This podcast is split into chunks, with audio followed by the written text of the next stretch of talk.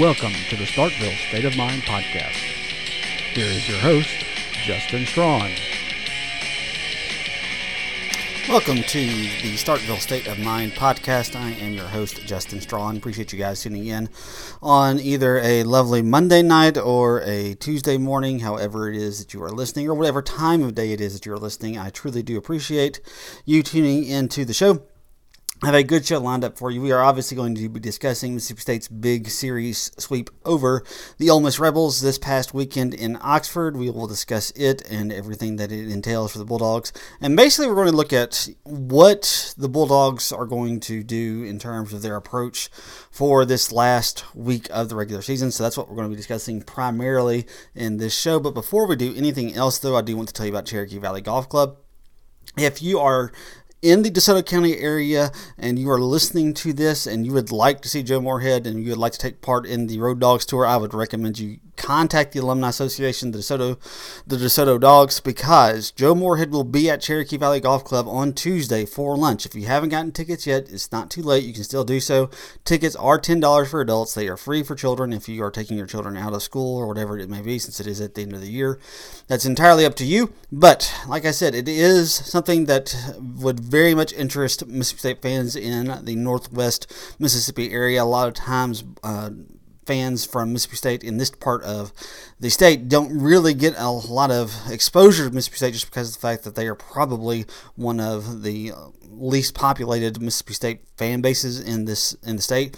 So now is your opportunity. If you are going to be in the DeSoto County area, if you're going to be in Olive Branch on Tuesday, then I would recommend that you contact the Alumni Association. Uh, you might be able to go straight through the golf course. I'm not really 100% positive about that, but I think you might could.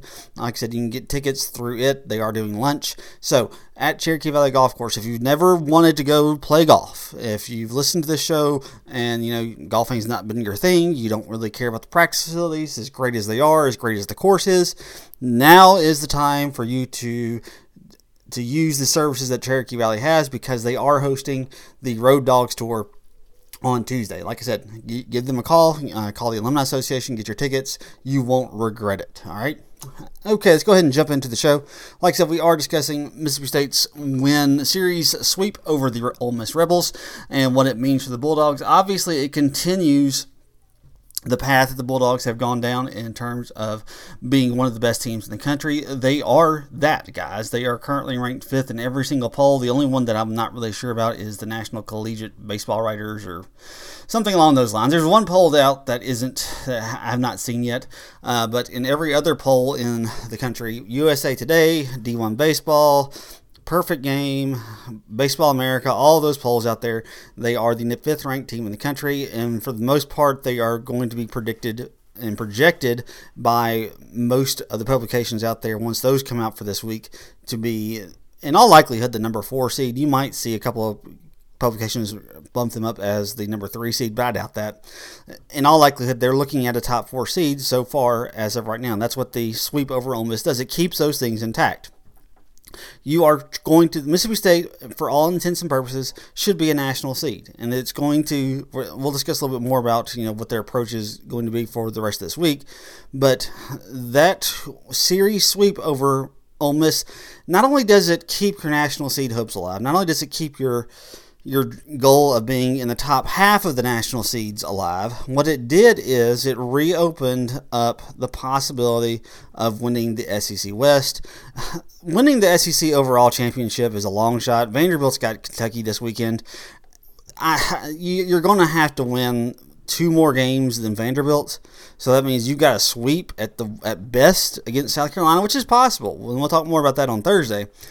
You could sweep South Carolina, but you would need Vanderbilt to lose two out of three to Kentucky, and that just seems pretty far fetched at this point. South Carolina, I mean, South Carolina, Alabama, and Kentucky are all fighting for the last spot in the SEC tournament, and none of them have none of them have really good opportunities this weekend. South Carolina has Mississippi State on the road this weekend.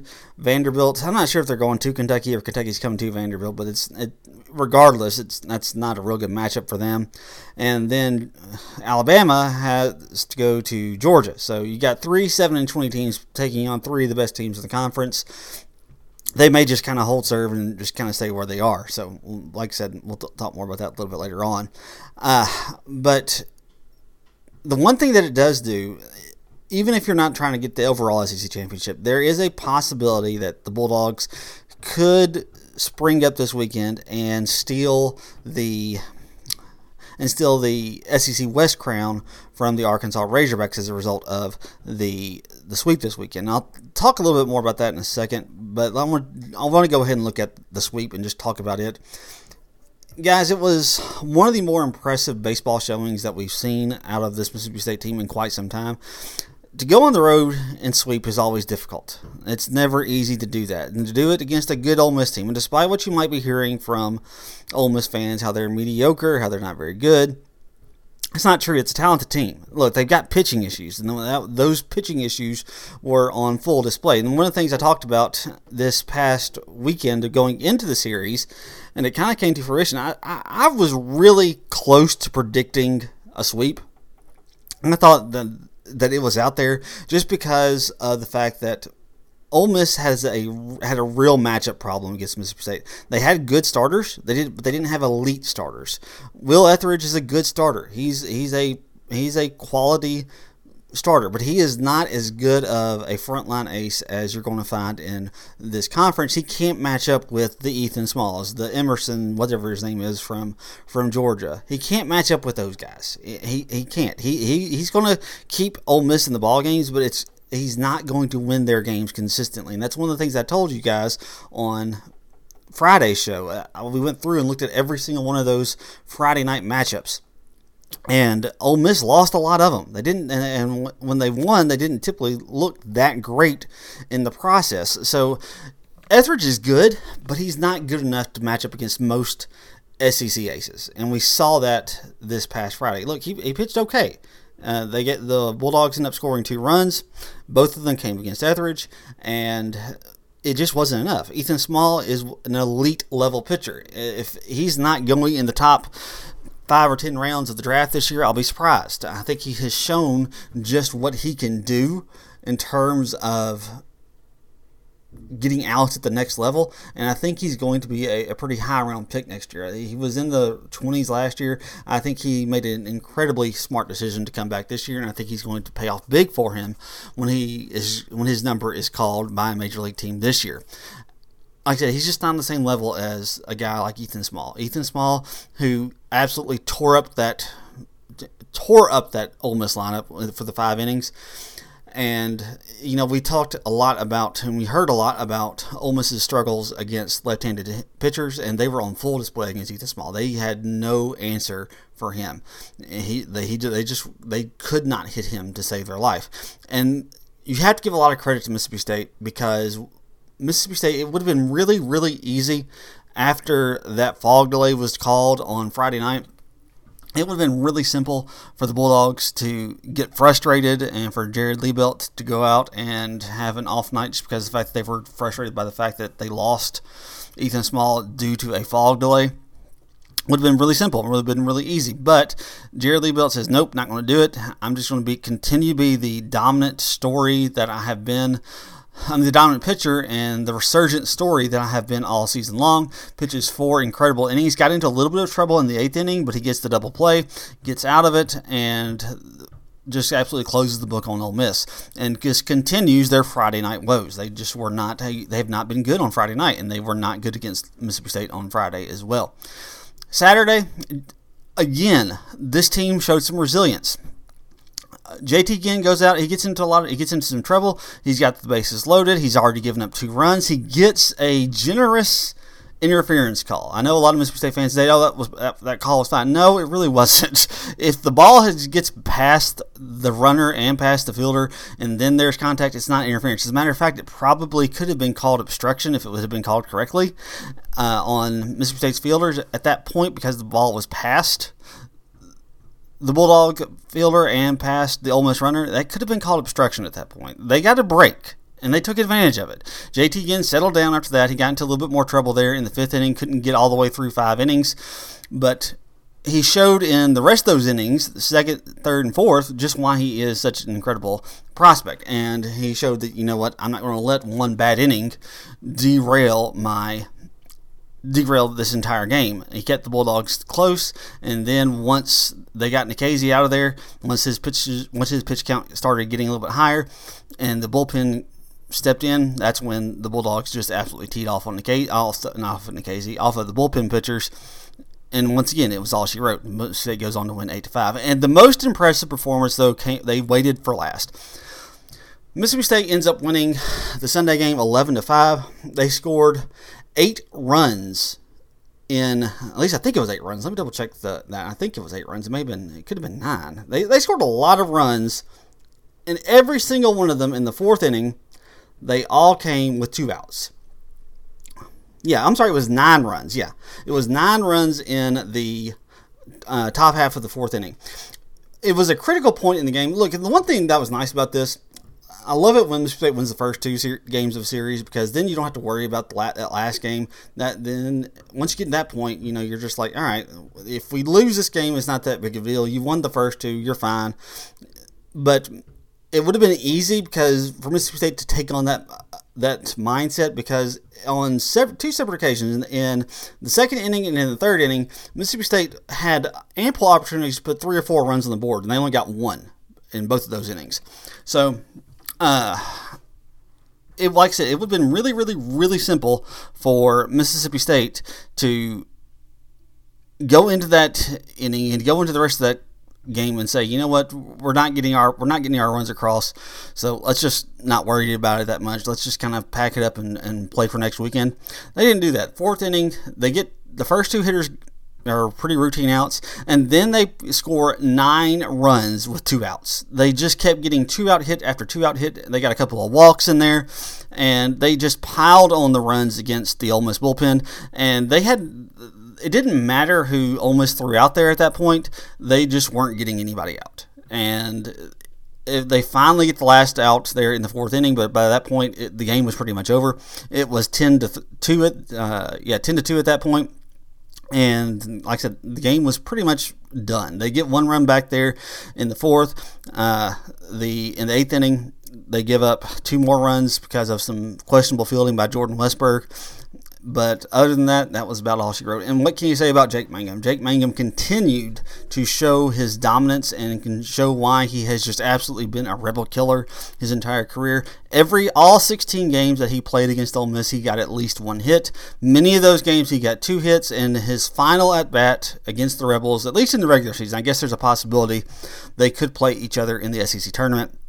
But against the Rebels in his final at bat, he gets an RBI double and it just kind of typified what Jake Mangum has been throughout his entire career against the Rebels. And it just shows that, you know, he wasn't going to allow this Mississippi State team to lose to Ole Miss, and they didn't. He only lost. They only lost twice to Ole Miss in the four years that Jake Mangum was here. They lost once in 2016, and they lost once in 2018, and that was it. So, like I said, just an incredible performance. And like I was saying earlier, it left open the door to possibly win the SEC West because Arkansas took two out of three from from LSU this weekend. So Mississippi State picked up a game. They are now one game behind Arkansas. It's still going to be an uphill climb. Mississippi State has the easier challenge without question this weekend. Mississippi State has South Carolina coming to Dudy Noble Field. South Carolina is one of the worst teams in the SEC. The one thing that they will be playing for, and the one thing that might concern you a little bit, is the fact that South Carolina is trying to make it to Hoover. Because if you get to Hoover, and if you can figure things out finally, then you got a chance to make it to a regional just by winning the SEC tournament. That's the only chance that they have of getting themselves into a regional.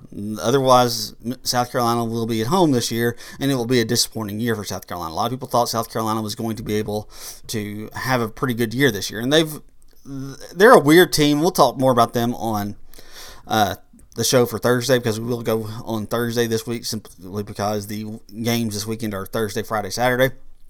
But what you have to do now, because of the fact that you are one game out and you have don't have the tiebreaker with Arkansas, you've got to win two more games than Arkansas this weekend. So one of two things has to happen. It's pretty straightforward, at least. And there's not a ton of there's not a ton of ways in which Mississippi State can win the West. The first way would be to sweep South Carolina. And that's probably the, the first thing you want to do. You just want to sweep South Carolina because you are a far better team than South Carolina is. You, have got an advantage in just about every about every statistical category. The only one that they won't have a, a advantage in is in home runs. But you want to just go ahead and sweep South Carolina. If you sweep South Carolina, then Arkansas has to drop at least two out of three against Texas A&M, and they are going on the road. And I talked about this last weekend before we talked about the Ole Miss series. Arkansas is a much different team on the road than they are at home. On the road, they are a. I'm trying to think. Let me pull up their records real quick. Let me pull up the. Let's see. They've lost three games on the road on uh, at home. Excuse me. They've lost five of their games on the road. Uh, so, of the five games, uh, I'm, trying to, I'm trying to calculate their record. They've played a total of 12. So they're 7 and 5 on the road. And they've played some bad teams on the road as well. Uh, they play, like I said, they play Kentucky. They're 2 and 1 against Kentucky. Uh, I can't remember who else they played on the road, but they ha- it hasn't been the best teams. They, they did play Vanderbilt on the road, so not all of them have been bad teams. But the one good advantage you have here, Arkansas, like I said, hasn't been great on the road. They're very average, and Texas A&M is desperately. Texas A&M needs to at least get probably another win or two, just to, at least one more win to be able to be 100% certain they're going to make it into the NCAA tournament. But they would probably like to get two to give themselves a decent chance to host, and they'd like to win. If they won all three against Arkansas, they probably are a host. So they're playing. They're going to be playing with the, probably a decent amount of urgency this weekend to try to get two or three games from the Razorbacks because they do want to be in the hosting discussion, and they won't be in that discussion if they don't win at least the series. So, look, the possibility is out there. So if you win all three against South Carolina, then Texas A&M just has to win uh, Texas A&M just, just has to win the series. They could go two out of three. If you only take if you beat South Carolina two out of three times, then you got to hope that Texas A&M can get a sweep. Look, it's going to be a long shot. Arkansas is a really good team. They're one of the best teams in the country. Overcoming the two game, the one game deficit, which is basically a two game deficit because of the tiebreaker. It won't be easy, but it's possibly out there. So that's that brings us to one of the things I was asking at the very beginning. What is the approach going to be for Mississippi State in these final four games? Of the regular season. They've already announced the pitcher for against Louisiana Tech. Brandon Smith will be taking the mound. I don't expect him to go more than two or three innings. He's not done that all year. Uh, he's averaging just a little over an inning per outing. He's gone. He's got he's got 22 appearances and 28 and two thirds innings, so a little bit over one inning per per appearance. I don't expect him to do more than two or three on Tuesday against Louisiana Tech, and then you turn it over to some other people. I'll be interested to see if Keegan James gets any more time on the mound. Uh, they they've tried to use him as a four starter, it just hasn't worked this year. Uh, he's walked too many hitters. So, look, if you win against Louisiana Tech, great. If you don't, it's not that big of a deal. It's not going to change anything. You've only lost one non-conference game all year long. If you win, that was what you would prefer. Keep that momentum going and finish up the regular season strong. But if you lose, it's not that big of a deal. It's only your second non conference loss, and Louisiana Tech has a pretty decent RPI number. So it wouldn't be just an absolute RPI killer if you lost to Louisiana Tech. You're probably still going to finish in the top five RPI, regardless of what happens with Louisiana Tech and South Carolina. What you have to look at though is when you get into the final series, how is Chris Lemonis going to manage his pitching staff? How is he going to manage Elijah MacNamee? Elijah MacNamee left the game on Sunday with what looks like he re-aggravated the foot injury that he's been kind of having problems with here these past probably four to six weeks. If I had to think, if I had to guess, so how are they going to manage that? Are they? I would assume that they give him the night off on Tuesday against Louisiana Tech. Are they going to just have him DH and let Josh Hatcher possibly play the let Josh Hatcher play in the outfield. You know, how are they going to manage that with um, or Brad Cumbest, he, he could possibly do it as well. How are they going to manage that this coming weekend when you don't have to do a whole lot? Because if you, at this point Mississippi State is not playing for a national seed. At this point, they're playing for which national seed they are going to get, and how hard do you want to make sure that you're in the top four? because the higher you are, the better off you are. That means the if you once you get past your regional, which you should be able to do so, then you know you don't have as good of a team coming to you from the other regional that you're paired with. So is Mississippi State going to push hard to win all four of these games? I think they are. I think they're going to try. I think they're going to do everything like they normally have. The only question that I have for Chris Lemonis and the rest of the staff is how are they going to handle the rotation? Are they going to try to take the same approach that they had planned to take for Texas A&M before the weather interrupted all that? Because if you remember, against Texas A&M, the plan was to start Keegan James on Thursday, and then go with Ethan Small on Friday, JT Ginn on Saturday, and at that point, you kind of keep your guys on regular rest. So will you do that again this time around? I, I don't think they will, but we'll have to wait and see. We'll, we'll know for certain by the time I record the Thursday show. Uh, you'll get it on Wednesday night if you want to listen to it a little bit early. I don't think they will. I think just because they're not going to have their regular rest for the most part from here on out. They'll have it after the SEC tournament is over going into the regional, but they won't necessarily have it going from the regional to the super regional, from super regional to Omaha if they make it to that far. So you kind of got to start getting your guys accustomed to the fact that you know you're not going to necessarily have that normal six days of rest that you've been having all year long. So we kind of got to get ourselves accustomed to that. So I think this would be the week that they they get away from that, but if you're not trying to win the West, if you're not that concerned with winning it, if you're just like, you know what, as long as we get one or two wins this weekend, we can go ahead and start Keegan James on Thursday. We can give him a couple. We can give him an opportunity to redeem himself against the Gamecocks. They're the worst team in the SEC. Hopefully, our bats can overcome anything that the South Carolina Gamecocks might do to Keegan James as a result. South Carolina is one of the worst on base teams in the, in the entire conference. So maybe they've swing at some of the stuff that Keegan James has had a problem in terms of walking people this year. I don't, you know, there's different ways in which he can approach it. So how he approaches it is going to be really interesting to me. He wants to win these games because at this point, all you have to do to assure yourself a top four seed in the SEC tournament is win one game or have LSU lose one game.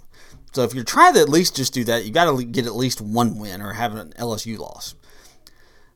But other than that, you know, you're you have to kind of scoreboard watch as well. And you know, if you see Arkansas is struggling against Texas A&M, does that change your mentality? I don't think it will. I think Chris Lemonis is going to take the same approach that he's taken towards every single one of these games. I don't think we're going to see an issue like we saw with Florida last year. Florida was very obvious that they weren't putting their best foot forward when they played Mississippi State in the final series of the weekend last year. They didn't. They rested their their ace, Brady Singer. They didn't put him on the mound. They gave him some time to recuperate, and Mississippi State took advantage. And then they just took advantage for the rest of the weekend. I don't think Mississippi State's going to take that approach with South Carolina. I think they're going to continue to try to do the things that they've done all year long. I think they want to finish strong and possibly finish with an inst- with a chance to set your regular season win total. Uh, your a record for your regular season wins because that's on, that's on the table too. If they win all four games, they'll be 46 and 10, and that would be a record for wins in the regular season. So, like I said, I'm be interested to see how Lemonis handles this weekend. Uh, once we get the pitching matchups announced, we will take a look at that on on the show that I record on Wednesday night get to you guys that evening or Thursday morning, however it is that you listen to it. But for right now, I think I'm going to go ahead and sign off at this point. Appreciate you guys tuning in. And as always, until next time, Hail State.